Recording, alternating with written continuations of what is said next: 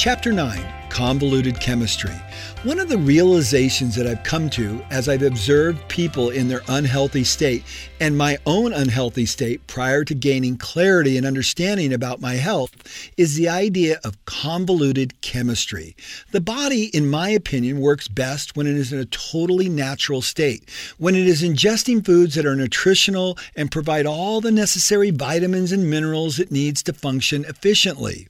This is not how most people in Western society eat, however.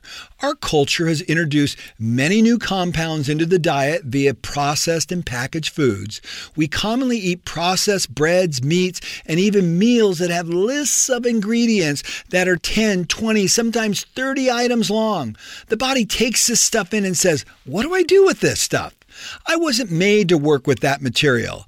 I'll just put it over here and store it in my fat cells.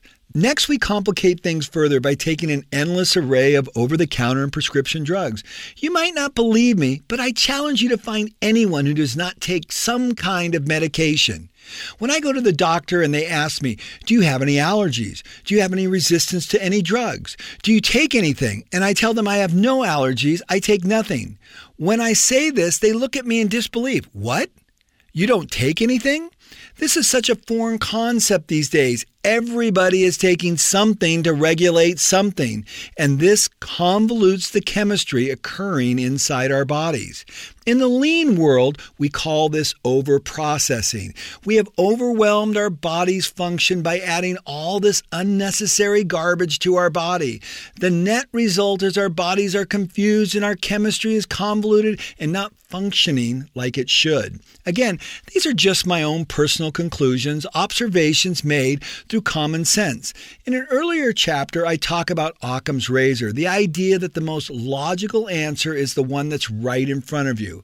If you look at all the health problems that exist in Western society, you have to ask yourself what the most obvious common denominators are. I say diet and drugs, the DD factor. We are overdosing on the DD factor. We are convoluting our natural chemistry. The more I have weaned myself off of all these foreign substances, the better I feel. I marvel every time I go to the doctor for a checkup and they look at me and say, How could anybody at 55 years old look like you look and have the health makeup you have? We don't see this. I tell them it's very simple. I'm careful about what I eat. I exercise regularly. I treat my body like a Ferrari. It's just common sense. But I haven't always had this common sense. I only learned it over the course of the last year, and that is why I'm writing this book. I want to share as much as I can with other people in hopes that they can dramatically improve the quality of their lives through the application of simple common sense ideas in a profound process that I call lean health. You don't have to overprocess your life.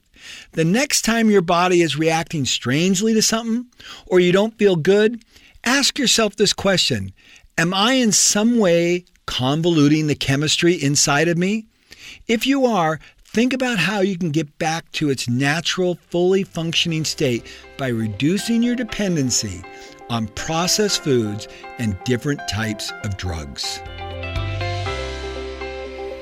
Chapter 9 The One Thing. Don't convolute the chemistry.